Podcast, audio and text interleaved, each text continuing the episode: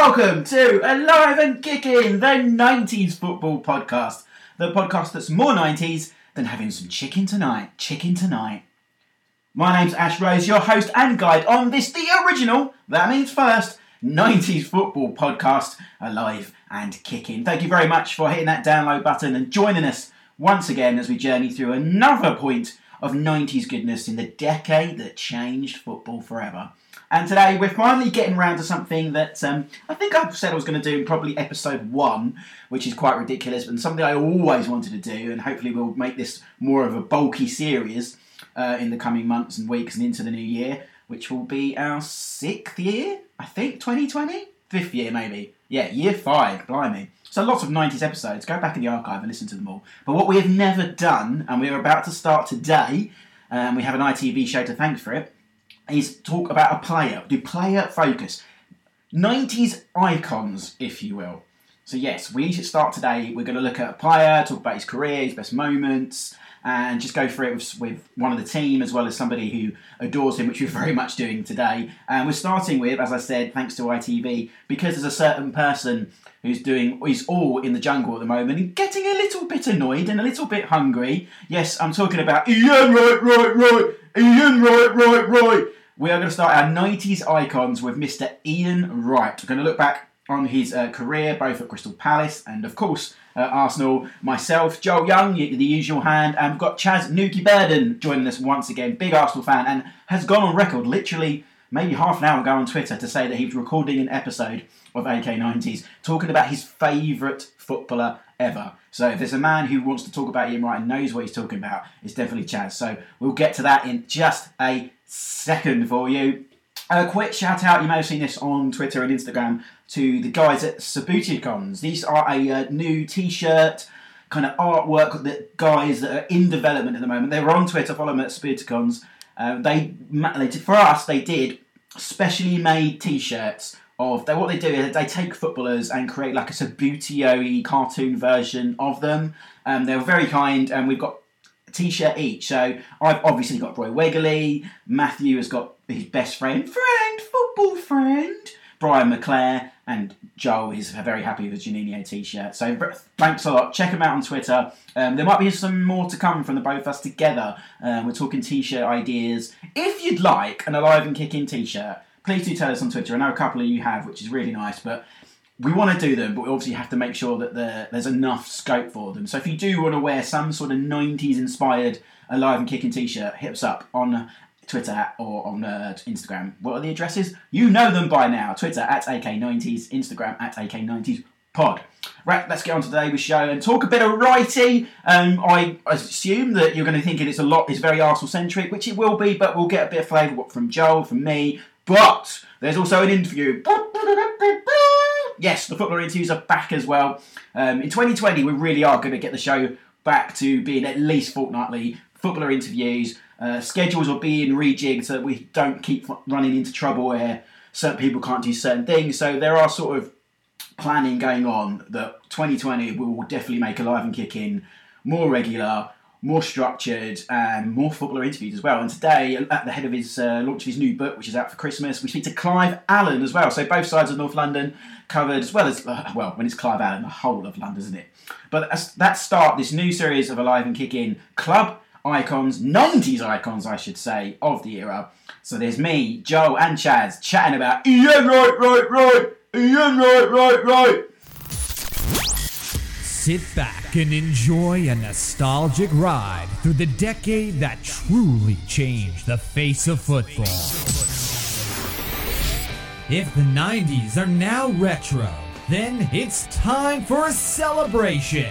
Welcome to Alive and Kicking, the 90s football podcast.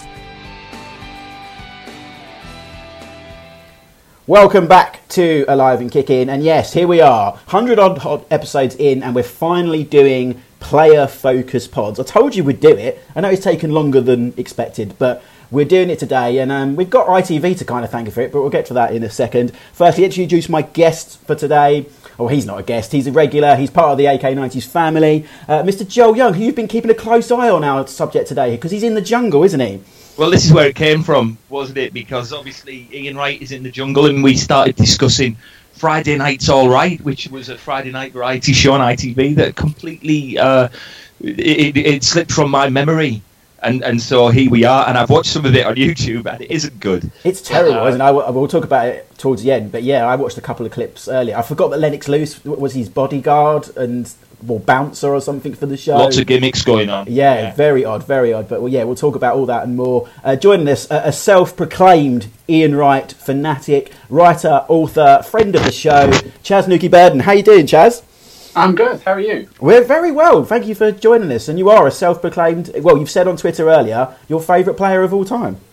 Yeah, and it's not even a it's not even a contest either. I mean, you know, as an Arsenal fan of this era. We've had so many players we can pick from, you know, Vieira and Adams and all sorts of people, but there's no contest. It's Ian Wright by a mile for me. It's really. That's. I will get into that because that's. Yeah. I mean, for me, as people know in this show, and Joe will roll his eyes as I say it. Bergkamp is the is the player that I always think, and obviously they had a great uh, uh, partnership, which we'll talk about. But yeah, Ian Wright, right, right. Um, Joel, you're you're a, obviously a, a, keen fan of the jungle. You'll find you tweeting about how do you think Ian Wright's getting on in the jungle at the moment? I've had a I've had a bet on Ian Wright to yeah. win. Oh, okay. Was that before it started? Uh, it was just as it started. I'm not sure he will win. But last night was funny when he was. I mean, we're doing this on Monday, so last night was funny where he was in the double tunnels with uh, yeah, Jacqueline, Jacqueline Jossa. Yeah. That was funny. But I think the football people might go for him, looking at it from a smart point of view. Uh, but nobody's really standing out. I don't think the series has caught fire yet. But um, yeah, he's certainly coming across as very likable, fun, keen, into it, stopping arguments. So yeah this is where we are. Chaz, how do you feel, or do you watch it at all? How do you feel about your hero doing such a show like I'm a Celebrity? We haven't even called it what it's called yet, but I'm a Celebrity. Oh, not yeah, not even going near it. Um, basically, uh, yeah, he's my hero really for what he did on the pitch uh, and for his sort of general personality. And I mean, maybe we'll come to it later. His sort of post-football broadcasting thing, but I, I just feel like his genius of his personality and his charisma was its uh, spontaneity and his um, and just basically how what a rebel he sort of was, for want of a better term. But um, and so when he tries to sort of conform to broadcasting sort of standards, I feel like that goes out the window. Yeah, it's it's not been a fun watch. He's getting a bit testy in there, and that's not really any relation to what he was drinking last night. Anyway, um, okay, let's start at the beginning. Um, I don't I'm not going to go into. I'm one that when, when they read autobiographies, the first bit always bores me to death about their childhood and all that nonsense. So this is a 90s football podcast. I'll give you. We'll start with a little brief bullet points from his background. So Ian Edward Wright, born 3rd of November 1963, and I'm only telling you where he was born because he was a local boy to me. Woolwich, London. So yeah, I went to school in Woolwich. Woolwich Poly. Shout out to that. Woo woo. Um, Ian Wright was born there. Um, he famously came to football late after failed trials with Southend and Brighton, and even in his early days, he spent two weeks in jail for driving without tax and insurance and not paying the fines for them. He played for the Bermondsey-based Sunday League side Ten-Em-Bee before signing semi-professional terms with Greenwich Borough in 1985, uh, according to Wikipedia, for £30 a week. Uh, and then he was offered a... Wow, I'm going to jump in. Go on, jump in, Joe. I've just read an interview with him where he says he never played for Greenwich Borough. Oh, there you go. He played three times for Dulwich Hamlet. Yeah, I was, yeah, so take, take from that what you will. Yeah, I'm about to come on to say that he also played for Dulwich Hamlet, but maybe that's more the truth than, than what I've got on notes. Good research, Joe. Well done. Um, but it's obviously at Crystal Palace where he got a trial while while being watched at Dulwich Hamlet and signed for them um, in, in, just before his 22nd birthday in 1985. And that's kind of where obviously we'll start at Crystal Palace. We'll have a brief look back at his time at Crystal Palace. there. he's his partnership with Mark Bright. I mean, Chas, before we talk about Arsenal, do you remember the Ian Wright of Crystal Palace and, and what, what do you remember about him at that point in his career? Oh yeah, I remember it vividly because it was a strange position for me as an Arsenal fan. I was actually jealous of Crystal Palace fans um, because they had this guy who I already loved, even when he played for Palace. Um, I just thought he was. I just loved his his energy, his sort of um, his sort of boyishness, his attitude. Um, yeah, I was just I, I loved him already, and I always felt like you know he seemed like he should be an Arsenal player. I mean, don't be wrong. I think Messi should be an Arsenal player, but I mean in terms of actually fitting into the culture. Um, so yeah, I do remember him. My main memory is obviously the FA Cup final, yeah. the way he just exploded into that match. Um, I remember typically I was watching that cup final uh, with my dad, who watches about his relationship to football is maybe watching about one FA Cup final in five. And normally, what he does is, is about 12 minutes in, he sort of stares into the distance and asks me if Peter Shilton's still playing. Oh. I mean, still to this day, yeah. he a question yeah. like that. Yeah. Uh, so what do you? Yeah. Sleep. And then Ian Wright came on, and when he equalised, I was so excited. I started thumping the wooden arm of the armchair I was sitting in, which then woke him up, and he then shouted abuse at me for waking up so suddenly. So rather ruined the moment. But yeah, no, I just remember him. I remember his relation, his strike partnership with Bright, and his personality partnership with Mark Bright. Um, yeah, Mark Bright seems so sensible next to him, so sort of grounded, uh, despite the fact that he once elbowed Andy Linighan's nose into ten pieces during the FA Cup final. But I loved, uh, yeah, I loved Ian Wright, and I just couldn't wait for him to come. And as soon as I found out that he was the mates with people like David Rocastle and Kevin Campbell, I think it's particularly Rocastle. I was just, this has to happen. This transfer has to happen. So that's my main memories of him at, at Selhurst. Yeah, Joe, I think Chaz knocked it on the head there with the, the cup final. I think that's when everybody on a sort of more national scale became aware of him, right? Came off the bench um, to get the equaliser. Palace put them 3 2 up before eventually, obviously, it was 3 3 and then the replay that Man United won. Was that the first time he came into your consciousness as well? Yeah, pretty much. I mean, it, it's just a really interesting story. The fact that Chaz said there, you know, his connection with with the fans and connection with everybody else, and I think you do see that happen quite a lot, don't you, with players who, I mean, 22 isn't ancient, and and I, I think I'd had it in my head that he was sort of a lot older than that, really. But I, I, think the fact that when you've had something potentially pulled away from you, that then you get given, you're prepared to work hard and go on. And I think we still see that with Vardy at the moment. Dele Alli a little bit to an extent when he first went to Spurs. Maybe he'll get that back now. Mourinho's there. But yeah, going back to what you said about Mark Bright, I mean, he says that of everybody he played with, Mark Bright was the most important one mm-hmm. because he just learned so much and everything that he needed just when he was coming in and essentially you know starting from four or five years behind said he was just i'm reading the quote now he was invaluable for my development mm. I think so there you go but yeah yeah definitely around that time but I was going to say something to to Chaz there. So you're saying that he always, you know, like there was always, I think, an inevitability that uh, Mourinho was going to go to Manchester United, even though we all saw how that fell out. Did you always feel that there was that inevitability that Wright would end up with Arsenal? Yes and no. Uh, yes, for kind of the reasons I said, like you know the Rocastle connection, and just that he felt like an Arsenal player.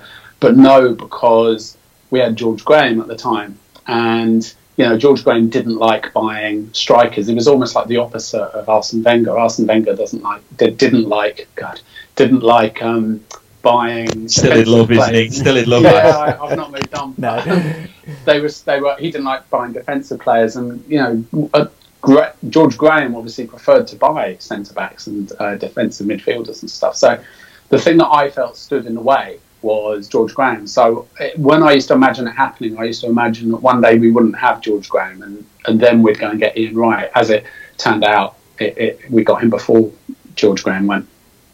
Mm. So in all, he scored 117 goals in 253 games and 24 sub appearances for the Eagles, um, making him the club's record post-war goal scorer. Uh, the best best season he scored 24 goals uh, in 33 games as they got promoted from the second division to the first division at the time before the FA Cup final. then in September 1991, Wright signed for Arsenal for 2.5 million, which at the time was a club record fee. So obviously, Chaz, it did happen. Uh, what are your feelings at the time? I mean Arsenal had obviously Alan Smith. It was quite a different type of striker to go for, wasn't it?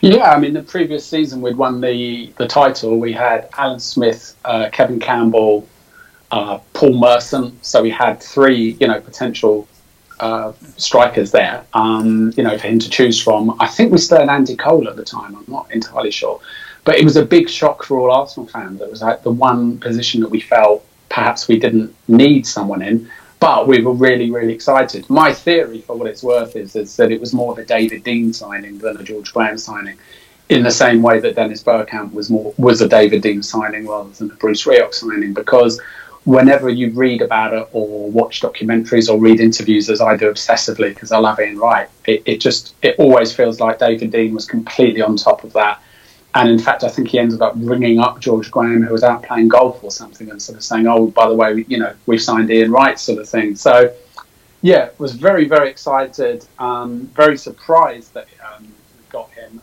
and I just knew that he'd fit in. I didn't have that those sort of nerves when Bergkamp signed, another big signing. I thought, oh, what if it doesn't work out? When Ozil signed, I was like, well, what if it doesn't work out? But with Ian Wright, I just I knew it would. Mm. I did too. I mean, I remember it happening. I remember that debut uh, against Leicester in the League Cup, which he scored. Uh, I remember him coming on and, and, scoring the goal and thinking, "Oh, they've signed a, a, good player here." But I wasn't never sure. I don't know about you, Joe, about the mix of because George Graham, you know, straight talking, boring, boring Arsenal. Ian Wright already had this kind of bubbly reputation, colourful character. You know, what what what were your feelings on the signing? Do you remember it happening? We've talked about this quite a lot, though. There's this, you know, this impression that George Graham was this insane disciplinarian, and Chaz will be able to talk to me more on this. But that is possibly that era of Arsenal is possibly the most ill-disciplined side in terms yeah. of players in the history of the, the First Division stroke Premier League because you had Tony Adams going to jail, Merson's full of coke and booze and gambling, whatever else he was doing. Um, Ian Wright was a was a good boy com- compared to them. You know, it, there was there was an awful lot of sort of insanity going on around Arsenal. I think it's certainly under George Graham until he until he was replaced in whatever it was. Was it ninety four? Mm. Uh, uh, so yeah, so I, I, I, kind of in that respect, I think I think the sort of boring, boring Arsenal one 0 the Arsenal and all that. It, it's kind of I think it's a bit of a misremembrance really of the kind of there's this impression that they were just staffed by you know this back five and then Ian Wright and, and nobody else. It, it's always kind of quite peculiar. They were they were always a threat, you know. And I speak as a Boro fan who was forever getting battered by Arsenal, so you know there was there was always something to dread when Arsenal came to visit. Mm, he was he was definitely uh, uh, something more in it than we, we ever to say about George Graham, and well, there's stories galore of that era of team as well. Um, he scored a hat trick on his league debut against uh, always Southampton. Didn't Bergkamp score on his debut as well? No, it wasn't his debut. His first goals and Henry. Weren't they all against Southampton? Henry, Overmars, yeah. There's there's a whole list of them, yeah, against Southampton. Poor, yeah, it's weird. Oh, poor old Southampton. Um, and I think it was Bergkamp's. I think Bergkamp's debut was against us. Yeah, he did yeah, score for like ten games. Yeah, saying, yeah, yeah. Because I remember Stuart yeah, Pearce. Uh, it was. I think it was Barmby's debut for us as well, yeah. and he scored. Yeah, the more memorable debut of the day, Nick Barmby. Oh, obviously, yeah, Ian Wright got the equaliser in that game. Well, there you go, bringing it back. I like that. He scored 29 league goals that season, top scorer in the first division. Now, those early years, Chaz, under George Gray, I mean, you won the Cup double, and then just after the, the Cup Winners' Cup as well. Never quite got to the league title with uh, under, under George Graham and Ian Wright. What, you know, Hedy's partnership with Kevin Gable, how do you assess the early years of Ian Wright under the George Graham era? Well, we very quickly became um, Ian Wright FC, and we we actually used to chant that um, we used to chant the, you know, you normally chant, and it's Arsenal, Arsenal FC, by far the greatest team. Sometimes the away matches we chant, and it's Ian Wright, Ian Wright FC, because the play very quickly became so focused around him, which was sort of the best thing and the worst thing. It was the best thing because he very, very rarely let you down. You knew once he got clear on goal and the goalkeeper would come, you know, running out, Ian Wright's going to score now. I, I even remember a few of his goals celebrated before he kicked it. Literally jumping up and down with my back to the pitch type celebrating because I just knew he'd do it. So in that way, it was the best thing. Obviously, if you want and if you want to win cups, that's great. Great player for, uh, and a great style of uh, team for a cup run, uh, as was shown in, domestically and in, in Europe. But um, in terms of challenging for the league, which we'd won in '89 and '91, you know, we then went seven years without uh, winning and even, in fact, probably challenging for the league we were in some of those seasons we were actually flirting with mid-table in sort of Easter time. Um, so it was just one of those things. It was like a short-term or a long-term thing. If you thought about it in the long term, you'd think, I don't know if this Ian Wright thing's going to work. But if you thought about it in the short term, you're like, Ian Wright is the best thing that's ever happened in the in the history of the human race because he just always, always scored the goals. I just remember his celebrations. I just loved his celebrations. You know, his various dance moves and uh, the frankly inflammatory celebrations he'd often do when we were away from home. And if I was there, I'd always think, "Yeah, cheers, mate. You know, we've got to walk to the station now." yeah, yeah. Um, it's the arrogance, so, wasn't it, of his celebrations? It's like I, yes. you can almost compare it to a little bit like how Prince Naseem, when you're that good. You're all right to be that arrogant, and Ian Wright at that time, essentially on his own as a striker, was that bloody good, wasn't he? That's right. He was. He was. You know, he and, because he didn't really do it for England uh, to the same degree. That's why that's sort of got forgotten.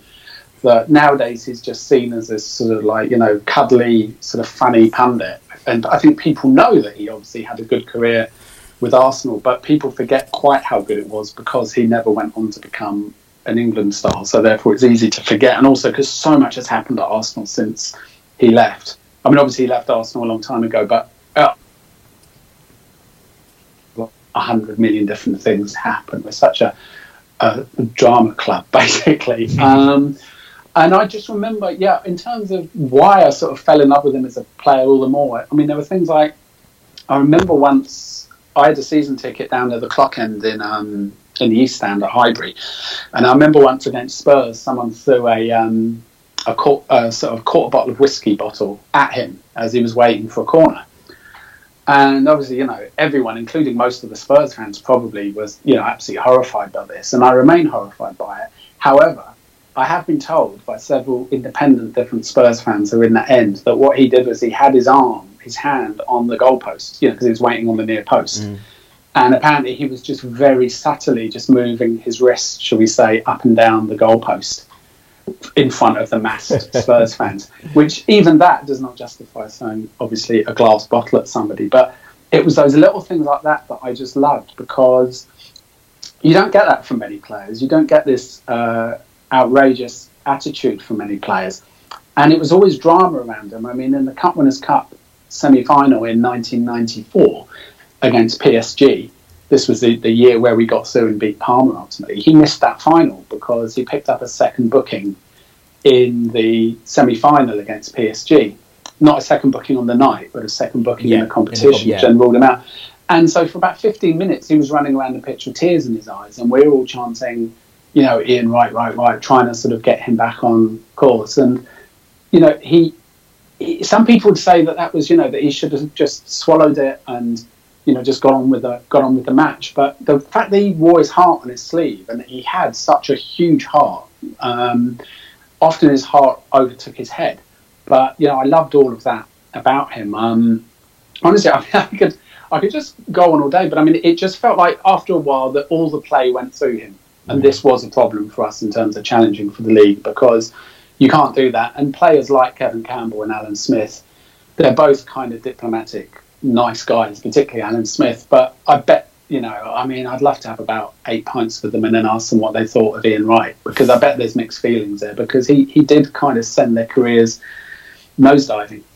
Yeah, he did. From outside, Joe, I mean, do, do, you think we've we've lost or we've kicked that type of footballer out of the game? That kind of wears his heart on his sleeve, loves to wind up the opposition. Do you think we're all too a bit? Oh no, oh no, too conformed in 2019? I think we've we've got the odd one, haven't we? But I, I, sort of think a lot of that will be media trained out of people, won't yeah, it? Yeah. More than anything.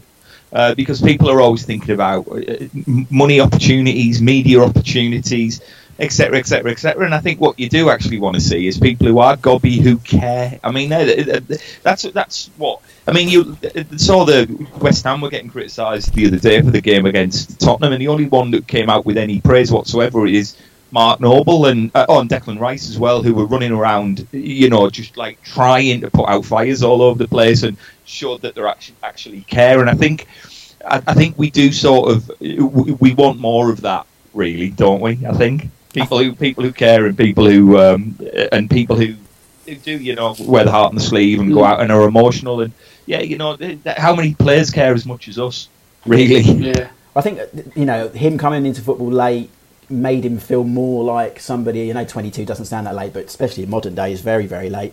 It made him feel more relatable even in that time. I mean, I remember I was growing up with two, two my two best friends at the time were Arsenal fans, so I naturally just didn't like Arsenal because I wanted to just have this rivalry with my friends. And when they won the cup double in '93, was I was like, Ugh. and it was Ian Wright who always. But you always go to the best player. You don't want you, you don't like him the most because he's so good and he was so good at the time, and he was keeping Les Ferdinand at the England squad as well, which always used to get my goat. So, but he hmm. was he was that good, and the goals he scored, which we'll, we'll talk about our favourite goals a bit later on, and you know he scored in the FA Cup final uh, against Sheffield Wednesday in the replay. He was always a man for the big occasion as well. But I think, as Chaz said, you know when you had guys like no, no disrespect to David Hilliers and the Ian Selleys and a, a, team kind of in transition under George Graham, I just mm. don't I don't think the, he had the backing, and they became, as you say, Ian Wright FC. But as a striker at his loan, I think Chaz as well. He could score all types of goals. I think it's fair to say, like he could be a box to box player, but then there were those moments. I'm thinking of goals against Yeovil, that famous goal against Everton, where he kind of lifted it up and over. He, he was he could score all different types of goals, couldn't he?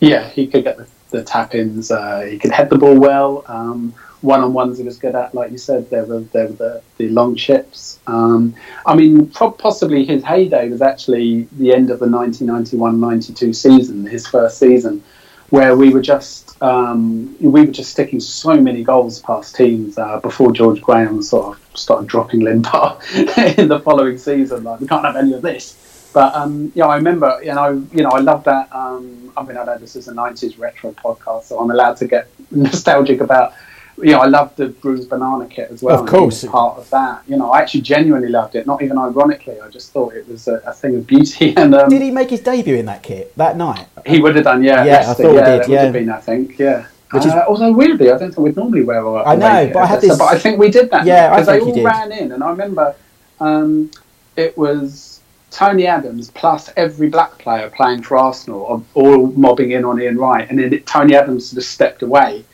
and I just remember just feeling enormous pride, you know, vis- um, visceral pride at the fact that you know that, that, we had so many black players and that they were all so like they all loved Ian Wright, and I, I remember just thinking this is going to be so good because look at they already are they already all love him and he's already making an impact in that sense. And I mean, it might sound weird to younger listeners now hearing someone saying, "Oh, I felt pride because we had."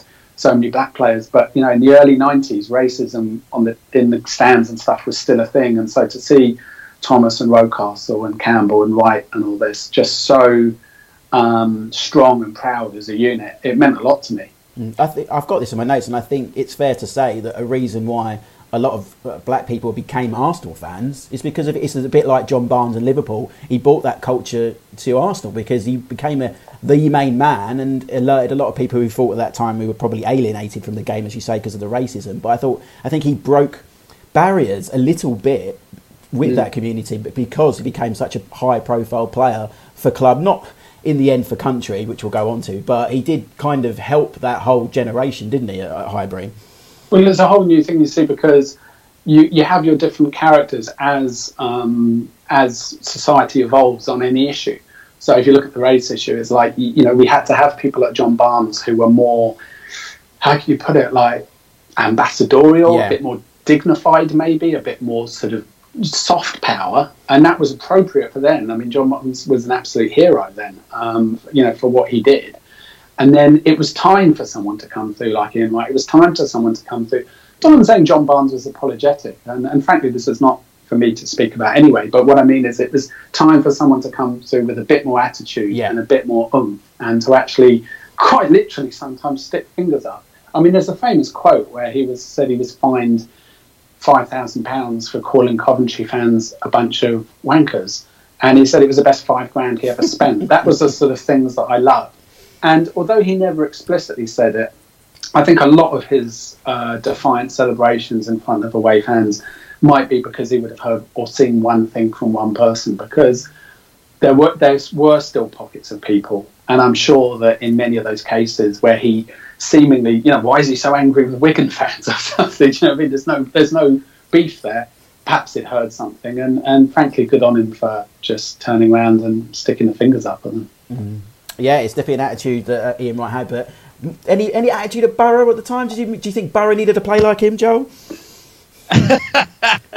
we could have done with any uh, strikers that would score 29 goals in the top division in a season, mate. Yeah, yeah. I just think uh, sometimes. No, I don't. I don't think we've ever had that kind yeah. of arrogant chest putting puffing out because Ravanelli wasn't. He, he was arrogant, but yeah. he wasn't arrogant on the pitch in that respect. Arrogant. Uh, Ravanelli was very. He would blame everybody else for his shortcomings, I suppose, which is not something you could ever throw at Ian Wright. Um, but no, we never ever had that that kind of um, that kind of player, and that's I think that's another reason why Arsenal would have loved him because they because they knew what they had with that, and because he wasn't arrogant in a way that you know obviously Cantona or or other, other players like that were, but just somebody who knew he was good and was going to grab his chance. And away you go. While you're talking about the subject of race, by the way, um, Out of Our Skins, the ITV documentary is back up on yeah. the ITV hub at the moment, which Ian Wright talks about a lot of these issues, and uh, I think they repeated it uh, about a week ago, so it should be there for a couple of months or so. So if you want to go and hear what the man himself has to say about it all, of course, it's there. Yeah, no, no, it's a good watch. That is, I watched it myself. So yeah, that's very prevalent to, to what we're talking about. Um, somebody who he didn't get on with though, um, Mr. Ian Wright, especially at the, at the time. George Graham had gone, obviously due to the uh, allegations of money laundering and bungs and all that. And Bruce Rioch arrived uh, at Highbury, which was kind of an interesting appointment. He'd been he'd done quite well at Bolton, obviously seen off um, Arsenal and Liverpool in cup upsets the previous seasons. But Wrighty and Rioch, and I've looked into this a lot this morning, and uh, yeah, they really didn't get on, did they, Chaz?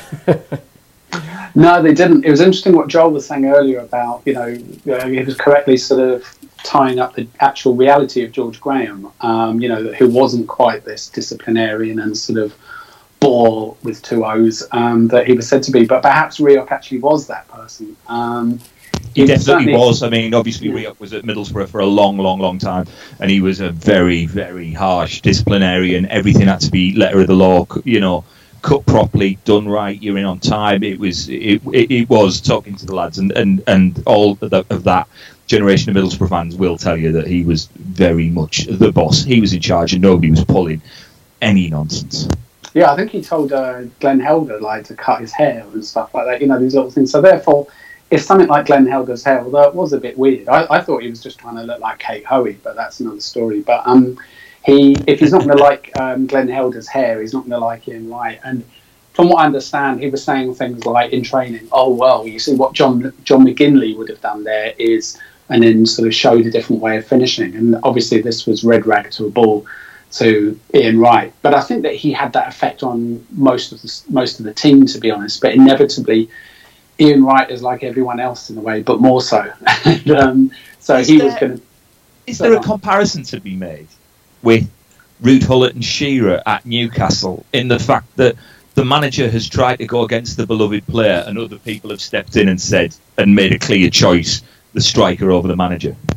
Yeah, it was it was one of those moments. People always say no player is bigger than the club, but of course some players are bigger than the club sometimes, and perhaps in a way that's the best thing we can say of Ian Wright because here we are in his story. You know, this is months before uh, Wenger came, months before everything changed. At that point, Ian Wright was possibly more important to Arsenal than any player was individually during the Wenger era. Because even when you look at Henry and Bergkamp, they're at their peak, there were lots of other players who were also really, really big. Whereas at that point, Ian Wright was, well, possibly and Bergkamp, who just arrived, were was the was was bigger than the club. So therefore, when he went to David Dein and just said, "I'm not happy with this," I mean, smart guy, go to the guy who hadn't wanted Rioch to come in in the first place. Yeah. um, and just basically just said it's a club or me, it's a, the boss or me. And so at that stage, it was uh, it was the boss who had to go. There's not uh-huh. many players who could take that gamble, is there? So that's got to be somebody who understands his own worth at the club. Um, yeah. and, and understands his relationship with the fans, understands his relationship with the chairman and the board, and etc. etc. You know, and, and it's a very, it is a similar situation to, to that at Newcastle. Whereas if you go against Shearer, there's only going to be one winner, and it sort of feels like he was exactly the same in that respect. Yeah, yeah, he was. I mean, that comparison with John McGinlay, I, I read that as well. I mean, I mean, come on, John McGinlay was a decent striker, but that's you can tell that would definitely have, uh, have put his nose out of joint. And apparently, he handed in he wanted to hand in a transfer request as well, so it was always going to end in tears for Bruce Rioch. I mean, as a fan, Chaz, what not putting that aside, what did you think of Bruce Rioch's style of football at the time of the club? Did he all feel like he needed to move on? Hold on, I think we could answer this by the fact that Chaz calls the current uh, Arsenal manager. What do you call him, Chaz? Bruce Rioja. but, and Unai enemy. depending on how angry I am. but there was a, an argument that their, their form had improved under Rioch, but but was it all seen by the fans at the time that he wasn't the right man? Yeah, I mean, I actually think now I've been harsh. I thought I was being harsh on um, on Emery by calling him Bruce. I think I was now actually looking back, probably being harsh on Bruce Rioja by comparing him to uh, Unai Emery. But no, I think that there was a certain amount of optimism. Certainly, Bergkamp and Platt coming in had cheered us all right up. And again, it's easy to forget how bad things had been. I mean, in the previous season, we'd there'd been a match against Ipswich in late March, early April, where if we lost, I think we were actually going into the relegation zone or just behind it. Um, it's like 12 or something.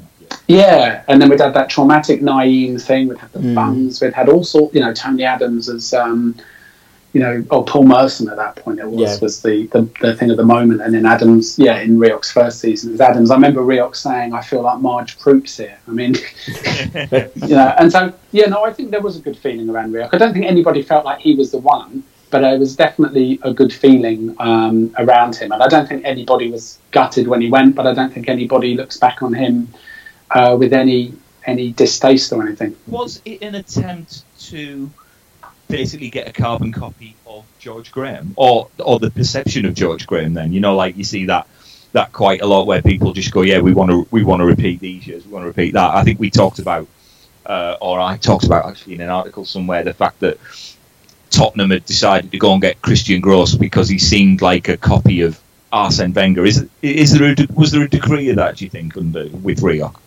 Yeah, I think that they felt that they wanted to go down a more sort of entertaining football route because we've become more and more boring and defensive in George's later years. Uh, but then they also sort of felt like they needed somebody who was a disciplinarian as well. And so I can sort of see why they went for him. But equally, David Dein, who was the sort of the the life force behind everything that went on at the club at the time, he'd wanted Wenger at that point. He'd wanted Wenger to come in when Rioch came in. So perhaps I don't know, but perhaps when he was told no, he can't come in, it's it's plausible that he just stepped away from the process and just said, well, I, do, I think Wenger was the right man, and perhaps that's why we ended up with Rioch. I mean, I remember them coming humiliating us in the cup, and you know, you McAteer and all of these players, yeah. they were Bolton were really like really exciting and promising at the time, and so I can see why they thought that he was this up and coming thing, but um my biggest memory of him was him having a, a virtual punch up with Keegan and uh, McDermott on the touchline once. That, and if that's your best memory of somebody, that I suppose that tells its own story. I quite like that. well, we yeah. had yeah, it was great. We had that weird thing with him at QPR after he left Arsenal because we had Stewart Houston as manager and he was assistant, which I don't know if ever quite worked because it was kind of like well, it was the other way around before. Was people's noses out of joint, and I mean, he never really did anything for Stewart Houston anyway. Didn't see him again, did we? After that, really in football, but yeah, he, he wasn't really well liked at Loftus Road, if what I, what I remember as well. But that whole regime seemed to be a bit upside down and, and, and not, not, nonsensical, to be honest. Um, right, we're going to talk. Uh, sort of the second half of his kind of the, the new dawn of Ian Wright under Arsene Wenger uh, after we, our short interview. Well, it's a longer than short. It's a, it's a good interview though. Uh, we're switching allegiances slightly. Uh, somebody who played for both sides of North London, but all across the capital. But mainly in the 90s, he played for West Ham, Chelsea, Millwall, I do talk to him about QPR as well. Look, talking about his new book, which is out this Christmas, here's me speaking earlier this month to the one and only Clive Allen. Enjoy. Hey, this is Alexi Lalas, and you're listening to Alive and Kicking, the 90s football podcast. Remember, keep it 90s.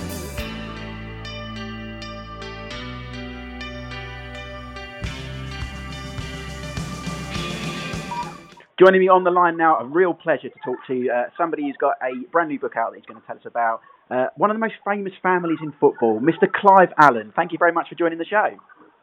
Thank you. Good to be here. Uh, yeah, good to talk to you. Now, let's, let's talk about the book, uh, nicely titled up front as well. Um, why have you chosen uh, now to, to tell the story of your of your footballing career?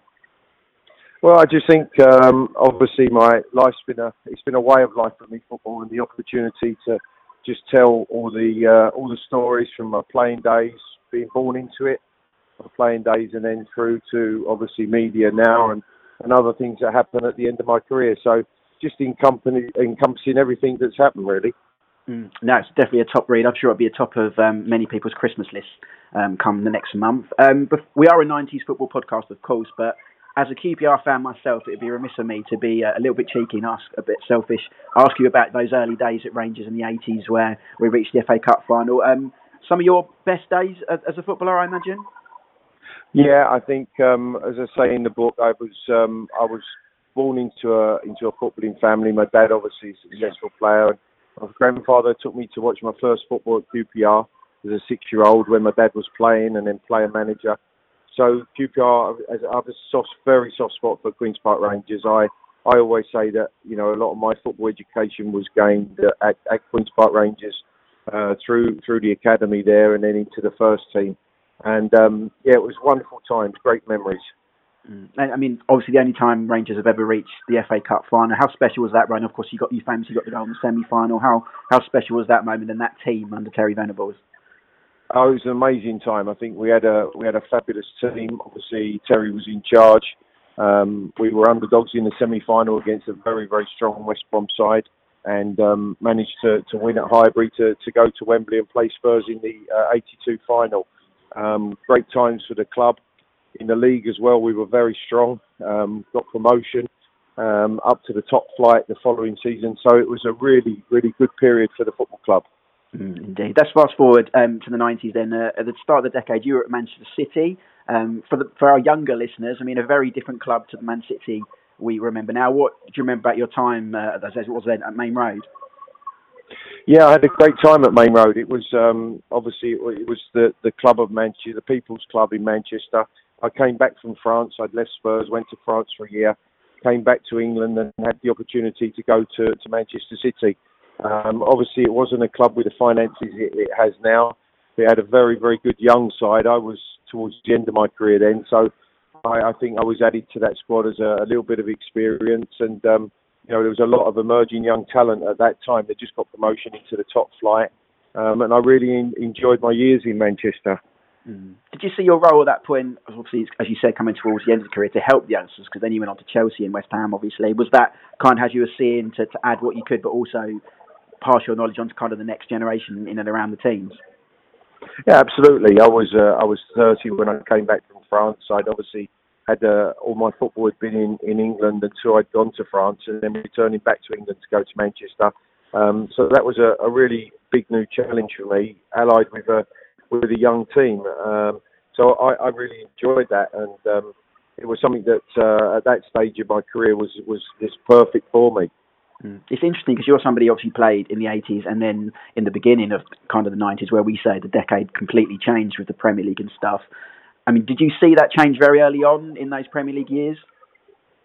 Uh, no, I, I, I, actually played five Premier League games for, for West Ham United, scoring two goals. So I have played and I have scored in the Premier League. I know I know I'm a dinosaur now, but uh, yeah, they were they were the, the infancy days. I don't think anyone even then in the, in the I would say in the initial uh, three or four, five years of the of the uh, Premier League could envisage that it would grow to the product that we now see. It's uh, obviously a global game.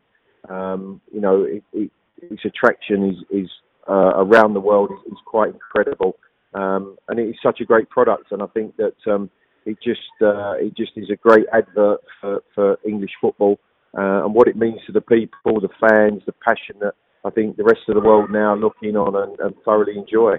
Mm. You mentioned uh, West Ham there and scored in the Premier League, but you you helped them obviously get promoted as well, scoring um, an important goal against Cambridge on, uh, that secured as well. Did you enjoy that promotion campaign as well? Slightly different towards the end of career, uh, an achievement. Yeah, it, it, was quite incredible because obviously West Ham was a club that you know everybody thought should be in the Premier League, and I, I was I was really happy to be part of the of the team, you know, led by Billy Bonds and coached by Harry Redknapp, that uh, that gained promotion um, in in uh, in the early 90s. So that was that was something towards the end of my career that, that I'll never forget. You know, that that particular day, first time, even at that stage of my career, that I'd experienced, um, you know, the possibility of going into playoffs if we hadn't made it automatically, and you know, the tension and the drama at the end of the season on the last day was was quite something. Mm. You bounced around, obviously, London. You're famous for that, especially at the end of your career with Chelsea, West Ham, and Millwall. Was that always intentional, or was it just happened to to end up like that? No, it was um, you know the law of supply and demand. Really, I think um, I'd, I'd always um, scored goals wherever I played. I think that um, my dad always told me in my very early days, if you score goals, there'll always be someone who would be looking at you and, and would take a chance on you. And I think that was the case. I just you know wanted to to play and score for forever I was um, I was working for, and that was something that you know a, a really an attitude of mind I had all the way through my career. Mm. One of the things I really wanted to ask you, and I remember it very vividly, was your time with the London Monarchs at the end of your footballing career. You switched allegiances to, to American football. What was that like? How did it even sort of come about, and, and that experience for you? Well, it was quite amazing because um, I was I was working at Sky, and Sky um, had just launched so- Soccer Saturday, so that was the primary program that I was working on at that time. But Sky were covering NFL Europe, which was uh, a concept where players from America came to Europe for the summer, um, played at, at European-based teams, and one of which was the London Monarchs. They wanted a national kicker in each team, and um, Oliver Luck, who was then the president of World League, Andrew Luck's father, big quarterback in his day, Oliver, and his son Andrew Luck, a big player who's only just retired himself, um, asked me if I'd be interested in kicking for the Monarchs. Um, it was a completely different um, skill set. Um, I had to I had to go to kicking camp, train, and, and hone my um, skills kicking an American football. But um, it was just something. It was just a, an amazing opportunity. I was two years finished in my soccer career, and the chance to play a professional sport was was something very special. So, um, yeah, really, really fantastic experience it was. Is it something you still keep up with now, the NFL, or is, was it something of time? Yeah, I do. That... I do watch it. I do watch. Uh, I do still uh, keep across the, the NFL. I had, the, I had the pleasure of meeting Josh Lambo from the mm. uh, Jags um, Friday before their game at Wembley yesterday, and um, you know it was it was good to, to talk to him. He, he was a he's a great follower of, of football, goalkeeper in his time, played for the the US under 17s uh, and 19s side. So um, I had a chance to speak, meet and speak to him on Friday, which was really interesting. And he uh, he's been a fantastic uh, kicker for the Jags this year. Would it be something you'd advise um, other footballers? Because you know, I, I, I, know you talked about Harry Kane because he's a big NFL fan doing it when he retires. Is it something that they haven't explored that maybe more people should in the future? Yeah, I, I think um, it was very interesting that, that they felt that soccer players could adapt um, better because I, I, you know, uh, immediately thought that it would be for rugby kickers, yeah. but rugby rugby kickers have that ball set and it's it's it's perfectly still. Um, the American football, when it's snapped back and set for you to kick, sometimes it's in the it's in the holder's hands. It's not actually set perfectly, and you have to adjust and kick it um, in a in a similar way. They said that you do as a as a soccer player in the 18 yard box. And I have to say, once I once I actually got involved and experienced it, I could see um, why they, they like soccer players kicking kicking the American football. Mm. Was there many eyebrows raised by your fellow professionals and friends you have in the game? Were they surprised, or did they give you stick for, for, for crossing the border into to NFL? No, no, they were they they were quite amazed, and um, obviously they they wanted to know exactly what it was all about and whether it was easy or difficult. And um, it, it, certainly it certainly wasn't a, a, as easy as those boys make it look. Um, it's uh, it's very technical. I think it was a it was a great insight for me as well with my coaching because um, the, the, the, the specialised um, skill sets for individual players in American football that I think certainly is something we're starting to see now um, with, with footballers that they, you know, especially free kick takers, penalty takers, that they uh, they really have to hone their skills to make sure that they do the job well. Hmm. Finally, we always ask um, guys on the line um, a question of, who the best players they played against and the best players they played with in their time. Um, who makes the top of Clive Allen's list on in those categories? Well, I was very fortunate to play, you know, play with some wonderful players. For me as a striker, one of the best players I played with was Glenn Hoddle, mm. purely because he was the best passer of the ball. Um, I was very fortunate to play with Diego Maradona um, in a testimonial game that was played at White Hart Lane, where Glenn Hoddle and um, Maradona played in the same team, and that was that was quite something. What an experience that was. Um, so I'd have to say that uh, you know Diego was one of the one of one of the best players, along with Glenn, that I've played with. Um, playing against players, um, I, I, have to say that Platini was was quite amazing. We played um, in a football league against the rest of the world at uh, at Wembley, and, and he was quite something uh, on that day. Brilliant. Well, thank you very much, Clive. Good luck with the book. Um, I'm sure it will be uh, on many Christmas under many Christmas trees this, this Christmas. Thanks very much. Great. Thank Cheers. you. Hi, this is Elton Welsby, and you're listening to Alive and Kicking, the outstanding 90s football podcast.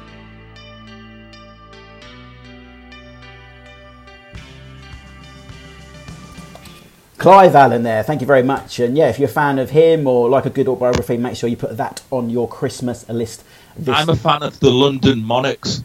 Oh, yeah, I know we were. It's interesting looking at the London Monarchs. I went to see them, as I said to Clive there. I went to see the London Monarchs a couple of times. I had a friend who was really into that whole European, NFL whatever it was at the time, and they used to play at White Hart Lane and stuff. Very odd, very odd. Barcelona Dragons, I think they were called. I went to see them against something like that. But interesting to hear from Clive there. Right, we're still on here, right, right, right, on this episode, and we're talking kind of like the ne- the new dawn of Ian Wright because Arsene Wenger arrived at Highbury in September 1996, famously Arsene Who, uh, and I, I think it's fair to say, Chaz, at the time we weren't really sure what we mean for Wright here because he was 33 at the time. Wenger would come in with this new philosophy.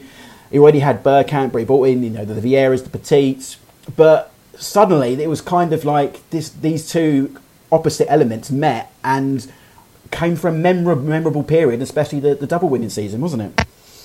Yeah, if you the first sights of Arsene Wenger and the first interviews and press conferences, yeah, he didn't smack of somebody who was going to love uh, effervescent character like Ian Wright, but um, he, yeah, he gave him a, a, kind of like a second wind, I suppose, yeah. like he did with a lot of the team. Um, and I mean, the first thing that came up obviously was the uh, the club record goal scorer thing, which was actually in the second season of Wenger. Yeah. Um, but yeah, I remember the matches leading up to when he did it against uh, Bolton. Um, I remember the matches leading up to it were incredibly frustrating because it seemed to take forever. It did, yeah. I mean,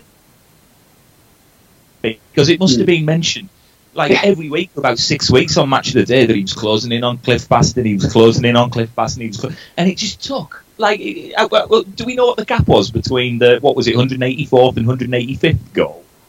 I don't, but it felt like. We're look it up now. You carry yeah, on talking. Yeah. well, I remember uh, North London Derby a few a few weeks before he did it, um, at the end of August '97, and I just remember he missed so many chances. There was one in particular when um, I was in the North Bank behind the goal, and when he got clear still on goal, and it was just one of those ones where you put your house on if Ian Wright scoring, and he chipped it over the bar I remember literally just in sheer anger, just spontaneously thumping the bloke next to me because I was just so angry. Look, really thumping him quite hard, and uh, luckily getting away with it. Um, and you could feel the weight on everyone, and it was getting everyone down. And you, you got to that point where, as if things weren't played through him enough, as I said earlier, at this stage, everything was getting played through him because everybody just wanted him to get this uh, record broken, and so we could just you know, partly for him because everyone loved him, but also so we could sort of get on with the season. Uh, so when he did do it, and I was there, that, and even then, typically Ian Wright, you know, he celebrated it early. He sort of yeah, slightly sort of mucked yeah. the moment up, but that's what makes him so endearing. And um, yeah, I mean, the chance of being right, right, right after he'd done that, um, after he'd got the the record, were just unbelievable, absolutely unbelievable. The the love for the guy. Um, yeah. Do you think Wenger just? I think maybe one of his best strokes was just let Ian Wright be Ian Wright, than try and make him possibly in the mould that he would have done if he'd gone in there straight away as a as a raw talent. But he just let him be Ian Wright, let Bergkamp do his thing, make that partnership, and then that's why those two work so well together. Yeah, and I think there's you know there's a there's a bit of a Mark Bright thing going on with Dennis Bergkamp. That's not a sentence that's spoken very early. Mark, often, somewhere, somewhere, Mark Bright has got a big grin on his face right now. Yeah, yeah. In terms of personality, um, you know, he, he, the the personality, but you know, complement complementing personalities between Bright and Wright were a little bit like that with Bergkamp and Wright. Um, I remember, um, you know, seeing them interviewed on Match of the Day a few weeks after they'd sort of started playing together, and they were like a comedy double act. You know, because Dennis, you know, as you know from previous episodes, I worked with for a couple of mm. years. His sense of humour is so dry and actually so English, um, whereas Ian Wright is not dry and reserved. And so I think they sort of they worked well together. I think from Dennis's point of view, he never said this to me directly, but it's reading between the lines. It seems to sort of feel like he felt enormously exposed when he came to Arsenal because he was such a you know massive talent and, person- and personality and brand compared to everyone else at the club. And Ian Wright's flamboyance and refusal to play second fiddle to anybody actually worked in Dennis's favour. It's like if an introvert walks into the room, they want an extrovert to be in there because then they can just stand in the background quietly. So I think that's partly why um, Dennis loved Ian Wright. And if anyone hasn't watched it yet, I think it's on YouTube. There's a it's, it's brilliant. Yeah, there's a video of Wright going to see Dennis Bergkamp at his house, which is an amazing house, as you'd imagine, and they talk about the old days. So type in Dennis Bergkamp Ian Wright into YouTube and just have fun. I love on that how Ian Wright just wants to hug him all the time, and and, and at first Dennis is quite reserved about it, knowing that the cameras are there. But it's like Ian. I imagine I've only very briefly met Ian Wright. Um, you know, being in that being in, working for a football magazine, I kind of missed the era that he was actually playing. So I've interviewed him very briefly in a punditry role, but I think it's safe to say what you get on screen with Ian Wright is what you get regardless. Yeah. If maybe turned up a notch. So, but I think Bergkamp, like you say, there's, there's got another side to him. So it's quite interesting to see that on film. Did you find that out, Joe? Have you done your research? I did, yeah. Um, so, um, right. So, at the start of the 97-98 season, you know, right, 174 goals. He had three goals in the opening two games of the season. That's against Leeds and Coventry. So he needed a goal. Then he went three games without a goal. Then there was an international break, so it was over a month. And then Bolton visited um, Arsenal on September the 13th, 1997. Um, Bolton took the lead, and then uh, Wright um, Wright scored, obviously. It was a number 178, and then he, five minutes later, uh, Dennis Bergkamp made inroads into the Bolton defence. Patrick Vieira challenged for a loose ball, and with the keeper stranded, Wright had a tap in from no more than five yards. All of his of all of these 179 goals for Arsenal, it was probably the simplest. That's from Arsenal.com. Thank you. There you go. So there, it wasn't nice. not, not, as big a gap as you remember, but like you say, I do remember it going on for forever. Um, he'd spend uh, another season at Arsenal um, before leaving in 1998. His last goal came at West Ham in the League Cup as well, so he dovetailed his Arsenal career in the same competition on the 6th of January in 1998. He scored 185 goals and 288 appearances uh, for the club. Um, Joel, Was it just because um, uh, because Nicolas Anelka was sort of exploding onto the scene? I mean, and he was 34 by that point, I think. Well, I think his con- was he. Correct me if I'm wrong, Chaz. Was his contract up? I believe he went on a free to West Ham. Half a million quid. Yeah. What, what I what I do remember is, is that in the FA Cup final at the end of the '98 season when we beat Newcastle, um, I remember he was on the bench for that match, and in the last sort of 10, 5, 10 minutes, all the Arsenal fans were chanting Ian Wright, Wright, Wright. They wanted him to get on so he could actually have a appearance in the cup final, and you know, therefore an actual appearance sort of medal sort of thing.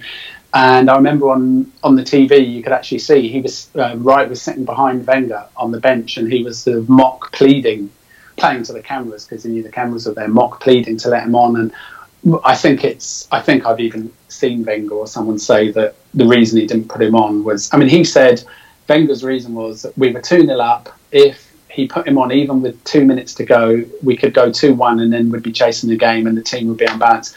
Absolute, yeah, talking out his backside there, and he knows that he didn't put him on. I think it was his way of roughing him up before he went because he knew Wright wanted to stay, and I think that was his way of starting the exit there, as in. You know, your story has gone, and certainly, you know, Anelka and the whole team ethos thing. He he knew that in the double year, the reason why our league title bid took off, it was when Wright was injured. That's the, the hard fact of it. And like you say, Joe, the, the emergence of Nicolas Anelka, I think that was Wenger saying, you know, that's time to move on. He's got a case of trolling. Didn't Wenger do that with Keown on his last appearance, or he needed an appearance for a medal or something? One. Okay, I can tell the story quickly. I'll try and do it quickly if you like. But basically, it was. Um, yeah, it was the Invincibles era, uh, uh, yes. Invincible season, and um, needed to get on in the last match, um, and then Ray Parlour to wind Keown up, start, who was also on the bench, started warming up and said to Keown, "Oh, because there was only one sub left," said to Keown, "Oh, the boss has said I'm going on." Keown then ran down the, uh, to Wenger and actually grabbed him around the neck and said, "What the hell are you doing?" Because he'd said that he'd put Keown on, but now Parlour was winding him up and Keown comes flying in at Wenger like, what, what do you think you're doing? And actually put his hand around his neck. Um, and then later on, uh, Wenger was talking to Parlour in the post-match celebrations and said, "What was all that happened with Keown?" And Parlour told Keown the story of, uh, told Wenger the story of how it wound Keown up, and apparently Wenger said, "That's the funniest thing I've ever heard." brilliant, brilliant, classic trolling there from from Ray Parlour. I mean, where do you rate I mean, we talk about this at length and at nauseum about the strikers, and we'll talk about his international career in a minute, in that era. But where do you, as an outsider of Highbury like myself, where do you rate Ian Wright of that era in terms of tops, top strikers? Again, it's what we, it's what we say, isn't it? You know, he was unlucky that he came along in that era, and especially against Shearer. Um, I, I, was watching an interview with, with him as part of this, and Ian Wright said that Euro 96, I think, was his not being in the squad for Euro 96 was his biggest disappointment because he thought that he was flying and doing really well, and, and then he picked Robbie Fowler instead, I think, uh, Venables. Yeah. Uh, so yeah, and I think uh, there's this kind of we've alluded to this arrogance, but I don't think he was hated outside of uh, you know no. uh, outside of Arsenal. You know, maybe down the road at Tottenham, you know, they didn't think much of him, but there still would have been a grudging admiration. Um, but yeah, rated him very very highly. But you know, obviously Shearer was around, and as much as it pains me to say, Shearer was around. Yeah, Shearer was around. His international career. So he made his debut in 1990, February 91 under Graham Taylor uh, against Cameroon at Wembley. Um, only started 17 times and, and he used substitutes 16 matches across the, that decade. Um, Chaz, do you think it's a case of there was just too many good strikers? And, and I think what he suffered from was partnerships that he didn't wasn't part of. So Euro 96 we had Shearer Sheringham. Uh, Graham Taylor never seemed to rate him. He took Smith to Euro 92 instead of Wright. What, what do you think never clicked for Ian Wright at, at international level?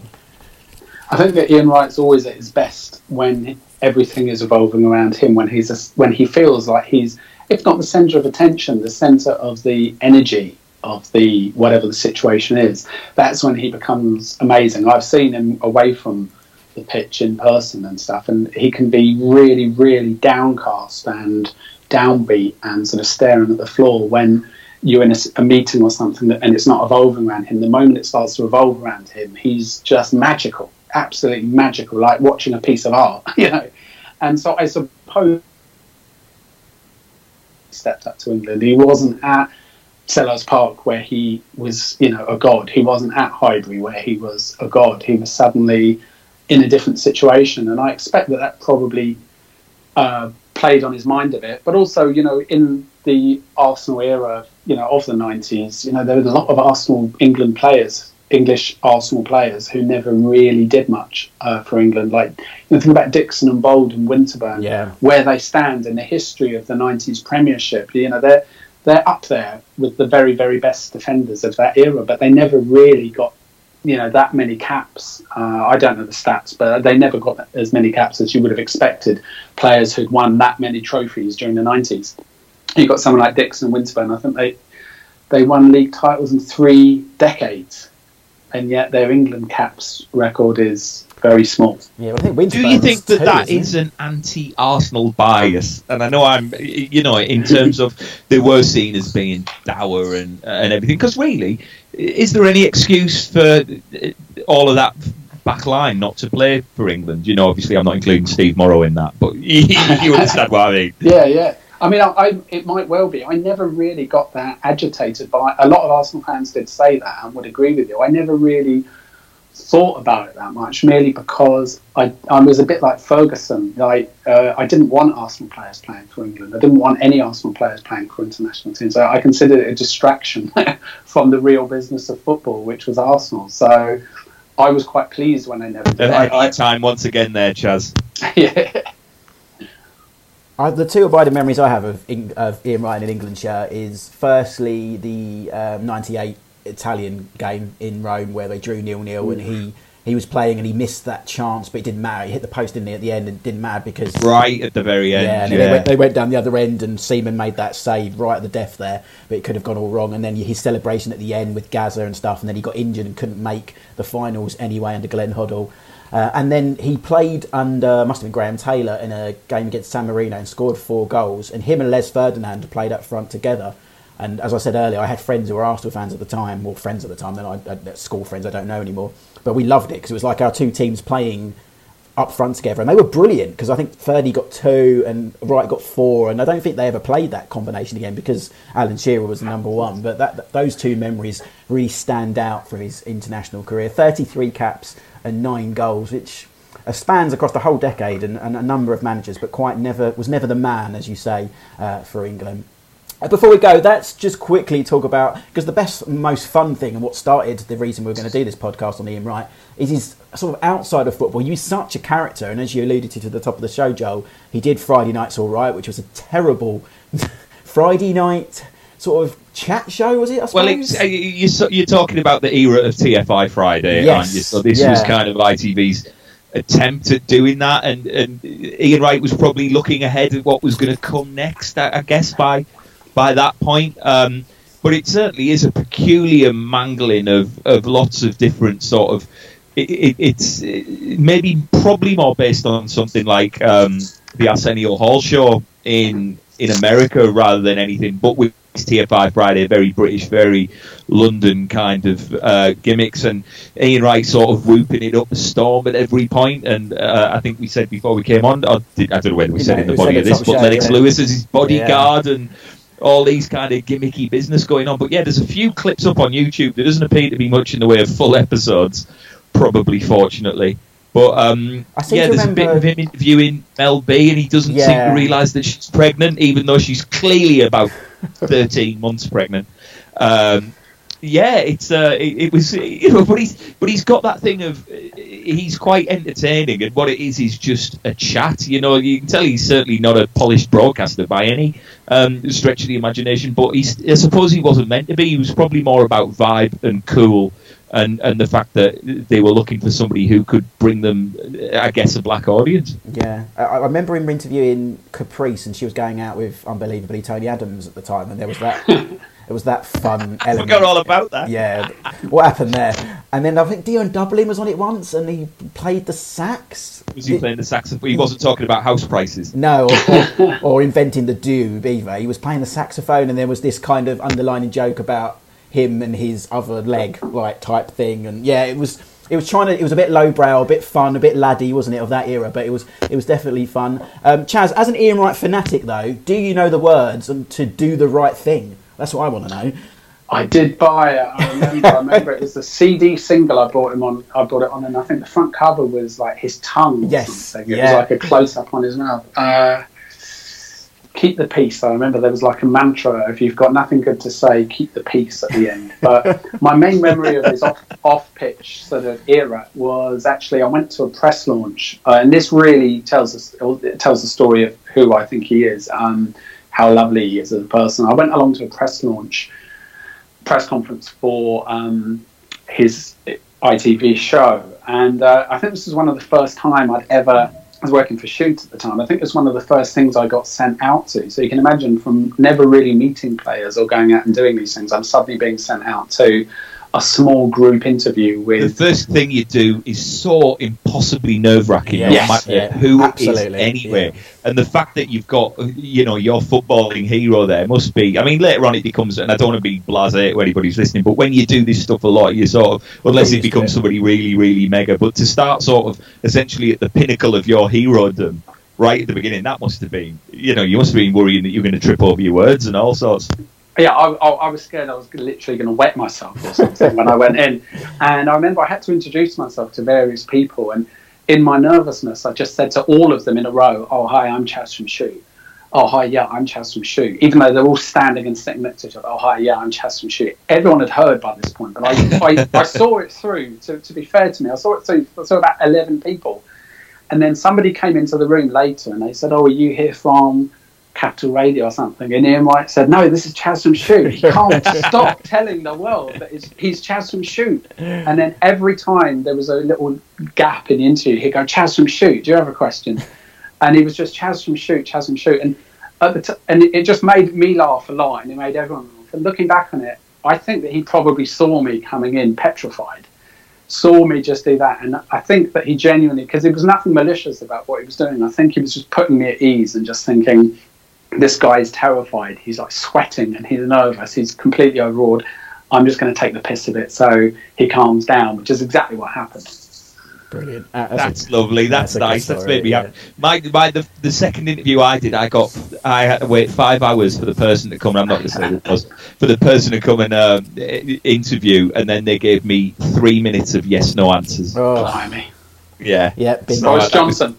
Was, sorry. Boris yeah, Boris Johnson. Yeah, yeah, exactly. Let's not get political. Um, He also uh, pre- presented Top of the Pops in that era, of course. Ian Wright. Um, he that song actually, I just realised, was written and produced by Chris Lowe, the Pet Shop Boys. Yeah, that's right. Yeah, that's amazing. big Arsenal fan though, isn't he, Chris Lowe? Which number yeah. forty three in the charts. If you've never seen that video, go on YouTube and Ian Wright's wearing this ridiculous hat in this kind of setting that looks like a five-a-side in a disco. It's all very odd, but very 90s. Um, he also did ads, obviously, for Chicken Tonight, which I alluded to at the top of the show, and was part of those brilliant Nike ads, the Devil, Good versus Evil, the Hackney Marshes one. Brilliant. He was very much Nike's poster boy at the time, especially in this country. So yeah, all good stuff um, outside of football. Uh, before we go, if we're just to sum up the, the career of Ian Wright with a couple of favourite moments from each. Uh, Chaz, we'll go to you last. Joe, what what do you what's your abiding memory of a goal or a moment? We haven't mentioned obviously his clash with Peter Schmeichel, famously never got on with him. What do you what do you take from Ian Wright in, in that decade? Yeah, I was going to say say the adverts and everything, but I do remember a goal against. Um, see, this might make Chaz happy, but a goal against Leeds United, and I think 95, the one where uh, Bergkamp flicks the ball into Ian Wright's face. Have you seen? yeah, remember this one? Yes, yeah. yeah. Uh, he, he flicks it up, bang into his face, and then he just gathers his thoughts, get it, to, you know, get it to his feet, bangs it onto his right, uh, and a little chip over the defender and the and the keeper into the far corner, and that's kind of one that uh, I don't think gets mentioned particularly uh, very much. But just the fact that it hit him in the face first just always makes me laugh and stands out for me. So that would be the the kind of goal. But just the moment of just every just the run and the celebration and the puffing out of the chest and, and the arms back and yeah, you know, we, we, you know, I don't want to sound like a horrible old fucker, but we need more people like that. Where have they gone? Yeah. Indeed, I would go for that Yeovil goal personally. I, I just I love a chip. I do love that Leeds one is one I thought of as well. But I do love. You don't see many of those, and it was a chip that he meant as well. And I know the opposition is have to be taken into account, but I always remember that. And this isn't this is outside Arsenal because we didn't talk about. Obviously, he, was, he played for West Ham at the end of his career as well as Forest, Celtic, and Burnley, less memorably. But obviously, the celebration that he did. I love him at Forest. Did they? How do you know this? Yeah. but I, I, I, remember there was a celebration at West Ham where he took the mickey out of Paul Alcock and the whole ballet Di Canio. So it just summed up, again, we were talking about celebrations earlier, just summed up the fun nature and how he could he was able to laugh at the game and not take himself always too seriously. I really, well, it made me laugh that little celebration he did with, was it Neil Ruddock, I think he did it with? Um, but let's leave the last word to Chaz. Chaz, what will you take? What's your favourite abiding memory of Ian Wright, right, right? I guess it's all the celebrations. I know we all keep saying it, but it was. I remember once he just ran the nearly the entire length of the White Hart Lane pitch, not a la Henry, but more sort of just joyfully. I remember in a, a, very vividly in one match, although not vividly enough to remember who it's against. I think it was at Chelsea where he'd score and he'd just do a little wink, tiniest imperceptible little wink to the away fans as he ran past, and so you'd see on Match of the Day these fans just rising up in complete anger and you couldn't work out, and everyone would be like, "What's Ian Wright done wrong?" Obviously, he scored, but why are they so angry? And it's because nobody else could see this wink, but he'd just do a little one just to send them up. Uh, in terms of favourite goal, I still think that Everton one you mentioned yeah. earlier, Ash, um, partly because it was just so amazing the way he flicked his defender. Um, was Matt Jackson? Can't remember. He flicked him one way or the other, but also the fact that without being too lewd, it looked like someone had shot their load on Southall's face. It was probably just some sort of um, Vicks or something, but it, it just made him look even more hapless. It's like not only has Ian Wright scored this wonder goal against me, for some reason I've got jizz all over me as well, which has always sort of made it a little bit more weird. Oh, there we go. That's not a happy ending on to end on. Yeah, on that uh, happy ending. Let's uh, let's finish the show about '90s icon. Our first one, Mr. Ian Wright. Uh, thank you very much, guys, uh, for the show. Um, Chaz, where can people find you on the on Twitter? Have you anything to plug? I know you recently had the the book and stuff. Where can people find all that info? Yeah, on Twitter I'm all that Chaz, and on Instagram I'm all that Chaz. And yeah, I've written a book about sort of the joys of running called Running Cheaper Than Therapy. There you go. Get it all for your Christmas list. Joel, where can people talk to you about I'm a Celeb and Top of the Pops? Uh, everything is that Joel Young oh, these you're, days. You're so uh, branded. I know I am. Well, it was doing. It was annoying me because I got my old Twitter account taken off me for swearing at a Nazi. So um, I had to start again, and it was never quite right, and it just bothered me. So yeah, here we are. Um, I haven't watched any of the wrestling from over the weekend yet, but if you want to talk to me about that, that's coming. Yeah, that's coming too. And follow myself at Astros UK, all uniformed. But more importantly, follow the show at AK90s on Twitter and at AK90s Pod on Instagram. Thank you very much for downloading the show. Please share, subscribe, like, rate, all that usual nonsense uh, to help us out very much. I've been Ash Rose, he's been Chaz Newkey-Burden, he's been Joe Young, this has been Alive and Kicking. Until next time, keep it 90s.